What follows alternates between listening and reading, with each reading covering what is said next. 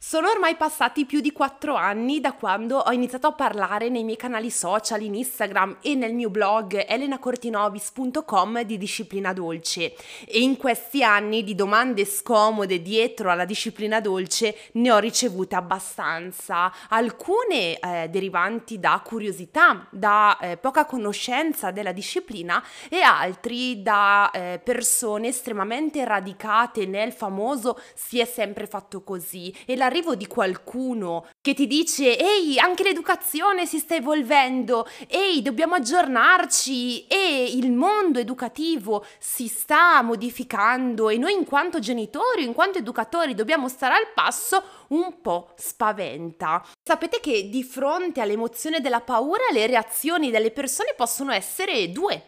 Possono essere quella di curiosità, di approfondimento o possono essere quella di scappare scappo da qualcosa che non conosco, mi chiudo gli occhi, la bocca e le orecchie proprio come le scimmiette, fingo di non informarmi, di non aver bisogno di informarmi e passo oltre. Ecco, sapete che io so che se voi siete qui ad ascoltare ogni settimana il mio podcast, fate parte della categoria di persone che si vogliono informare e questo e per questo motivo io vi apprezzo tantissimo. Io sono una persona che ama informarsi e ama informare, beh, se no non sarei qui. E quindi nell'episodio di oggi voglio concentrarmi davvero su quelle domande che arrivano e che forse arriveranno anche a voi e quindi voglio anche aiutarvi a rispondere alle persone che vi domanderanno fanno queste 5 cose. Pronti? Prendete appunti perché questo episodio sarà molto molto utile. Io sono Elena Cortinovis, educatrice, pedagogista e convinta sostenitrice della disciplina dolce. La mia voce ti guiderà anche nei giorni in cui essere genitore è difficile come una montagna da scalare a mani nude. Non mollare la presa. Ascolta il mio podcast. Partiamo subito. Alla posizione numero uno abbiamo la domanda A. Ma non crescerai dei figli selvaggi seguendo questo tipo di educazione?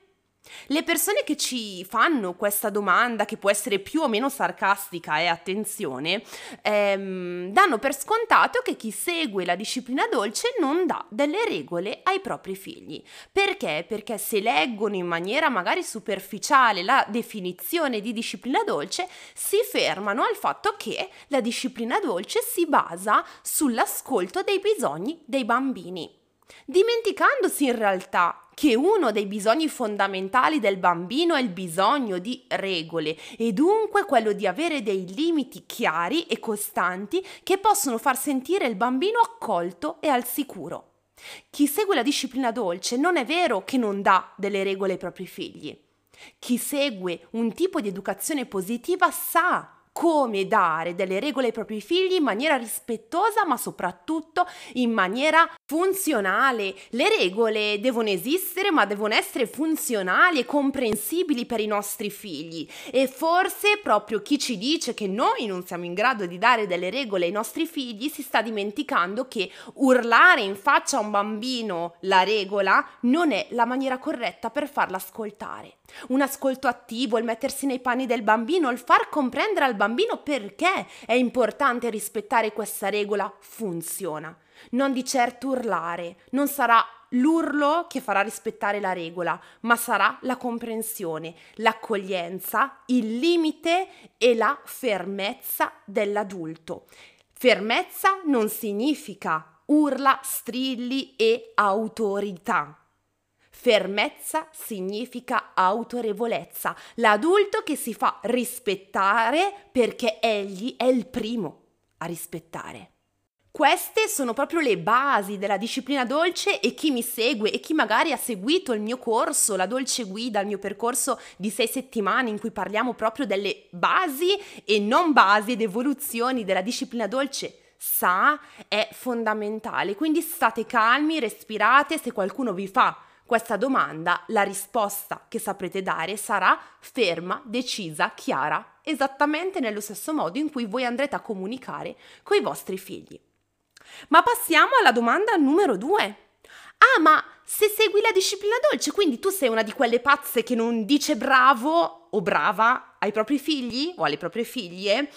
Ah, qui ovviamente ho enfatizzato la domanda, ma il succo qual è? È quello che spesso un'altra delle descrizioni basilari del concetto di disciplina dolce è che la disciplina dolce è un approccio educativo che si discosta dall'utilizzo di premi e punizioni. E quindi risuona nella mente delle persone il concetto di premio e quindi lo associano subito al ah ma quindi il rinforzo positivo non viene utilizzato, ah ma quindi non dici bravo per rinforzare, eccetera, eccetera. Perché le persone qui eh, potrebbero fare dei grossi scivoloni e da parte nostra spesso rispondere a questa domanda diventa complicato. Posto come prima cosa che per me è fondamentale, la disciplina dolce per come la intendo io non è un approccio limitante, non è un approccio estremista, ma è un approccio che può davvero trasformarsi in qualcosa di naturale. Cosa significa? Significa che non è che io vengo bruciata negli inferi della disciplina nera se dico bravo a mio figlio. Quando però il bravo diventa controproducente, quando si utilizza un po' troppo spesso, quando io dico bravo a mio figlio per ogni minima cagata che lui fa. Lo dico sempre, il bambino che a 4 anni si infila le scarpe da solo non è bravo, non dobbiamo lanciargli coriandoli in faccia tipo carnevale di Rio perché fa questa cosa. A 4 anni un bambino dovrebbe mettersi le scarpine da solo, scarpina a sua misura, eccetera, eccetera, ok? Non nelle all star che faccio fatica pure io a mettermele. Ma eh, il bravo lo possiamo dire quando veramente, ragazzi, anche se ci mordiamo la lingua, non ce la facciamo a non dirlo, ma non mi interessa quanti bravi dite a vostro figlio. Quello che a me interessa è il concetto di base, perché io non devo dire bravo ad ogni stupidata che mio figlio fa? Perché mio figlio non ha bisogno del mio rinforzo positivo per essere felice di quello che fa. Mio figlio sarà felice dei suoi risultati, di aver raggiunto i suoi obiettivi, perché il bambino già riesce a trarre questa gioia, questa felicità da solo e non ha bisogno di un qualcuno accanto a lui che continua a dirgli se è stato bravo o è stato cattivo. I continui rinforzi nel bene o nel male creano un'assoluta dipendenza nella figura dell'adulto e quindi io voglio che mio figlio quando sarà grande, perché non dimenticatevi mai che la disciplina dolce guarda il lungo termine, non abbia questo bisogno di qualcuno che gli dica se è bravo o se è cattivo, se è nel bene o se è nel male. Io voglio lavorare oggi al mio meglio per dare a mio figlio quell'autostima, quella sicurezza in sé che gli permetteranno quando sarà grande, quando io non sarò più accanto a lui, di poter prendere delle decisioni in autonomia, che sarà lui da solo a capire se ha fatto bene o ha fatto male, senza il continuo bisogno di approvazione degli altri, perché ahimè ancora oggi molti adulti io per prima, se non ho l'approvazione di qualcuno intorno a me, faccio fatica a capire se sto facendo bene oppure no. Approvazione non è feedback, Chiedere feedback è positivo, ricevere feedback è positivo, ma il feedback di una mamma, di un papà possono essere un sorriso, un cenno col capo, uno sguardo, una carezza. Non c'è bisogno per forza di rinforzare questi bambini con vabbè, non parliamone neanche, con dolci, caramelle, con giochi, con bravo, con ricatti, eccetera. Abbiate fiducia nei vostri figli anche per quanto riguarda il Ehi, sono felice e soddisfatto di quello che ho fatto. Domanda numero 3. Ah! E poi? E poi tra dieci anni? Ah! Vedremo tra dieci anni che figlio avrai lì. Eh attenzione. Noi genitori ovviamente non abbiamo la sfera magica per poter rispondere a queste persone con assoluta certezza. Beh, tra dieci anni io avrò un figlio rispettoso, educato, meraviglioso, che andrà bene a scuola, che rispetterà tutti. Ragazzi, non abbiamo questa possibilità. Io posso lavorare, posso fare del mio meglio oggi per avere la speranza e magari qualche maggior probabilità di un figlio che non sarà perfetto. Perché io sono il primo, la prima a non essere perfetta. Ma io posso avere un figlio che quando sbaglierà verrà da me. E quindi sì, vedremo tra dieci anni, forse, anzi sicuramente tra dieci anni mio figlio non sarà l'adolescente, il ragazzo, l'uomo perfetto, ma sarà forse un ragazzo che verrà da me quando sbaglierà. E quindi io oggi voglio lavorare per essere quell'adulto che mio figlio avrà accanto per sempre.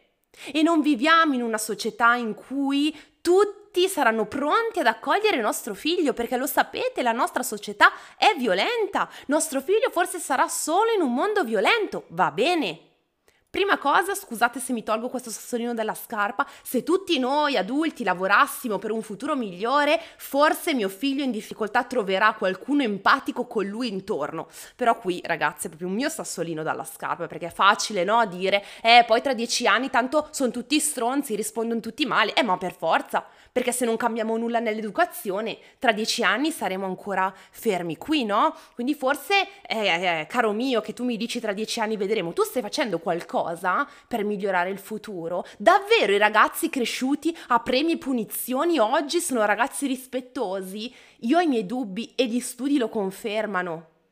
I ragazzi cresciuti a punizioni, a minacce, a violenza sono i primi che ripropongono queste modalità nella loro realtà.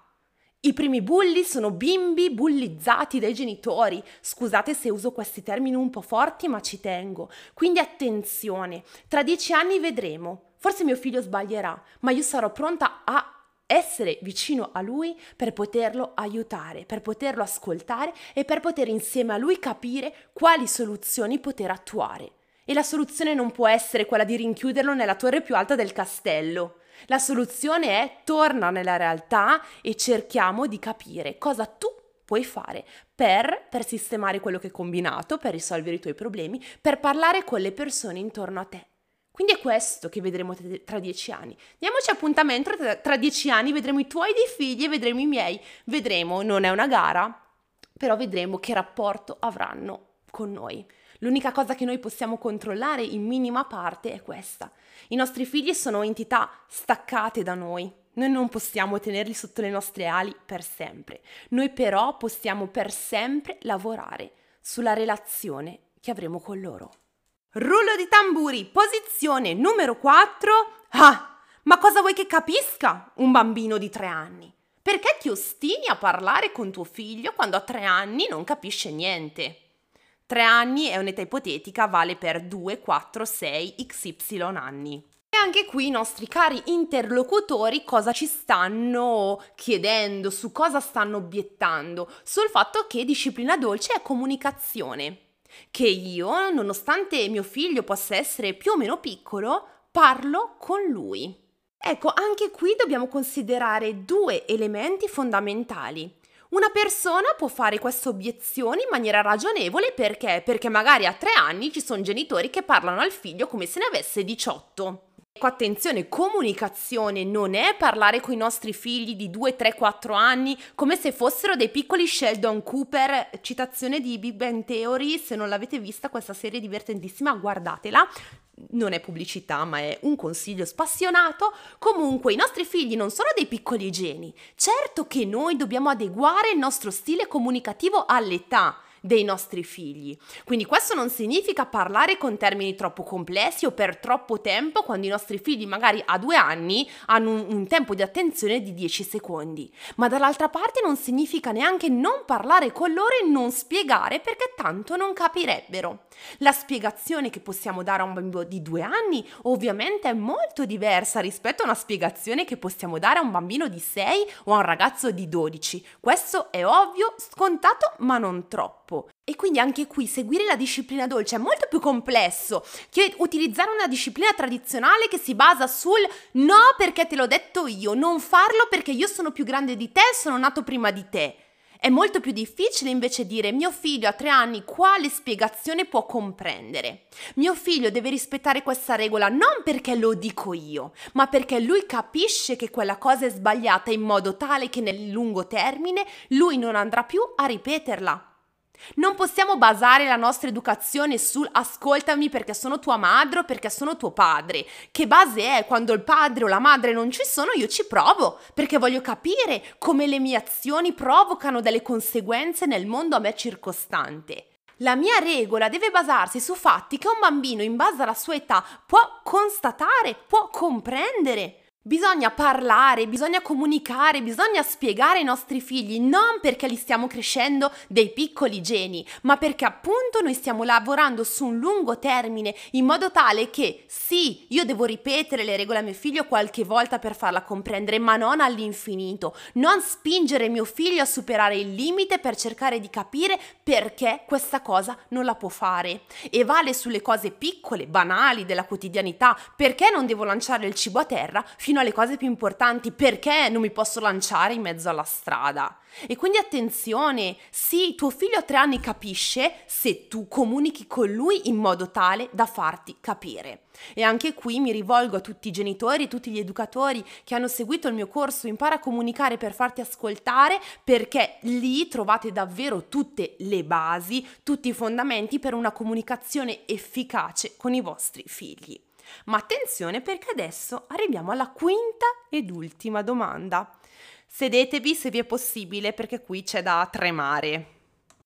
Faccio un respiro anch'io e mi preparo perché mm, questa quinta domanda in realtà non è una domanda perché è una frase che spesso le persone dicono a chi segue un approccio educativo rispettoso, positivo, dolce ed è una frase che ragazzi davvero mi fa un po' venire i brividi.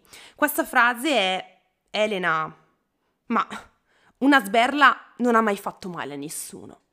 Alzi la mano che almeno una volta non ha sentito o letto nei social questa frase. Sotto ad ogni mio reel probabilmente qualcuno ha scritto questa frase. E a me fa male. Fa male perché è vero, una sberla non uccide. Ma quante fatiche noi, cresciuti forse a sberle o a violenza verbale, ci portiamo dentro? Quanti di noi sono insicuri? Quanti di noi hanno paura a parlare in pubblico? Quanti di noi hanno paura ancora a dire le cose ai loro genitori perché hanno paura del loro giudizio? Quanti di noi magari soffrono di insonnia quanti di noi hanno fatiche di relazione con il proprio partner o con i propri figli a nostra volta? Perché siamo cresciuti con punizioni, con la paura nell'adulto, col bisogno di continua approvazione delle persone intorno a noi, con un'estrema insicurezza perché ci sentiamo soli, incompresi, con poca autostima. E quindi sì, le sberle non uccidono, ma le sberle provocano ferite interne che poi per ricucirle servono anni di terapia. E ve lo dico io in prima persona, perché io sto lavorando ancora oggi a 30 anni sulle ferite che mi porto dentro. Alcune sono riuscita a chiuderle, altre ancora fanno male, altre ancora fanno male ogni giorno della mia vita. Ferite che non si possono vedere perché chi è cresciuto con sberle, violenza verbale non è per forza uno psicopatico, eh? Ma dentro la sera, quando le luci si spengono, forse qualche fatica, sì, ce la portiamo ancora dentro. E forse il nostro compagno, la nostra compagna faticano a vedere queste fatiche, perché abbiamo paura a dirle ad alta voce, perché dirle ad alta voce vorrebbe dire ammettere che forse i nostri genitori hanno sbagliato qualcosa con noi, ma i nostri genitori a loro volta hanno fatto del loro me- meglio. E quindi noi non possiamo fermarci al porto avanti quello che hanno fatto i miei genitori perché loro eh, hanno fatto del loro meglio. Ad oggi noi abbiamo una grande fortuna rispetto all'epoca nella quale sono cresciuti i nostri genitori. Noi abbiamo internet, abbiamo i social, abbiamo dei blog, abbiamo un sacco di fonti di informazione. Io sono la prima a fare formazione nelle aziende, nelle scuole, tra professionisti, ai genitori attraverso corsi, webinar, incontri, di tutto. Noi abbiamo la forza dell'informazione. Studiare, informarci e decidere quello che è meglio per i nostri figli. Delle miliardi di parole che dico io, voi forse ve ne porterete a casa dieci. Ma quelle dieci già sono dei piccoli semini che giorno dopo giorno si possono trasformare in piante meravigliose. E quindi utilizzare un approccio diverso non significa Dire ai nostri genitori che hanno sbagliato tutto significa dire sì, mi voglio evolvere. E se mio padre sta usando ancora il Nokia 3310, non vuol dire che io non posso prendere l'ultimo modello di iPhone e saperlo utilizzare al meglio. Noi abbiamo l'obbligo di informarci, di capire che le sberle non uccidono, ma le sberle a lungo andare possono creare delle grandi fatiche dentro i nostri figli. E sapete bene che le ferite interiori sono molto più difficili da curare di quelle esteriori. Ogni ferita sul nostro corpo porta delle cicatrici che si vedono, che si possono coprire, che si possono andare a rifare da un chirurgo plastico e nascondere, ma quelle interne, se non si vedono, non si possono nascondere, sì, forse si soffocano, ci si dimentica di averle, si negano, ma prima o poi saltano fuori. E ci sono alcuni momenti della nostra vita in cui queste fatiche, queste ferite bruciano e fanno male. C'è chi le prende in mano e va a farle sistemare dal chirurgo estetico interiore che è un po' lo psicologo e la terapia, gli analisti, eccetera. C'è chi invece si vergogna e va avanti una vita a soffrire per queste cicatrici che non si vedono, derivanti anche ovviamente ragazzi non solo, da violenza verbale, fisica, da indifferenza, da non ascolto, da svalutazione, metteteci tutto quello che volete. E quindi io oggi Ve l'ho detto tante volte in questo episodio, ma lo dico ancora.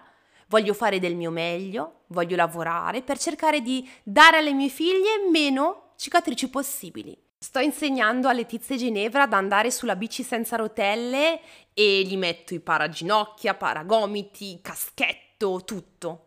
Perché non posso mettere queste protezioni anche quando parlo della loro educazione?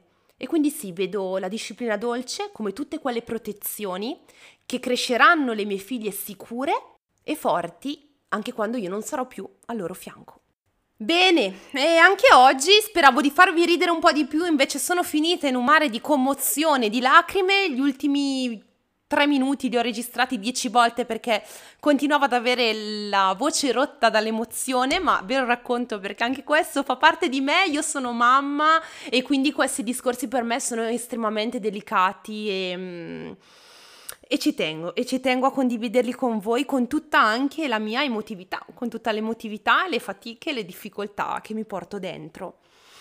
Su Instagram trovate un reel che ho pubblicato in cui vado a raccontarvi in maniera un po' più divertente con la faccia da pagliaccio queste 5 domande. Mi piacerebbe leggervi sotto quel reel per dare la possibilità a tutti i genitori di confrontarsi, di ascoltarsi, di non sentirsi in dovere di essere perfetti, ma anche di sapere come rispondere a quando queste domande ci arrivano dritte nel cuore e forse ci fanno sentire dei genitori sbagliati. Crescere nel mondo dell'educazione generazioni in evoluzione è difficile, le domande che arrivano, i dubbi, le sboffonchiate, le frecciatine che ci arrivano sono tante, forse avere una risposta valida e sicura e ferma è un punto di partenza importante per tutti noi. Ho fatto il record dell'episodio registrato più lungo in assoluto, vi aspetto su Instagram, chiocciolina Elena Cortinovis, sul mio sito elenacortinovis.com e con tutto il bagaglio di corsi e di formazione che vi voglio lasciare. Quindi un bacione, ci vediamo, ci sentiamo settimana prossima.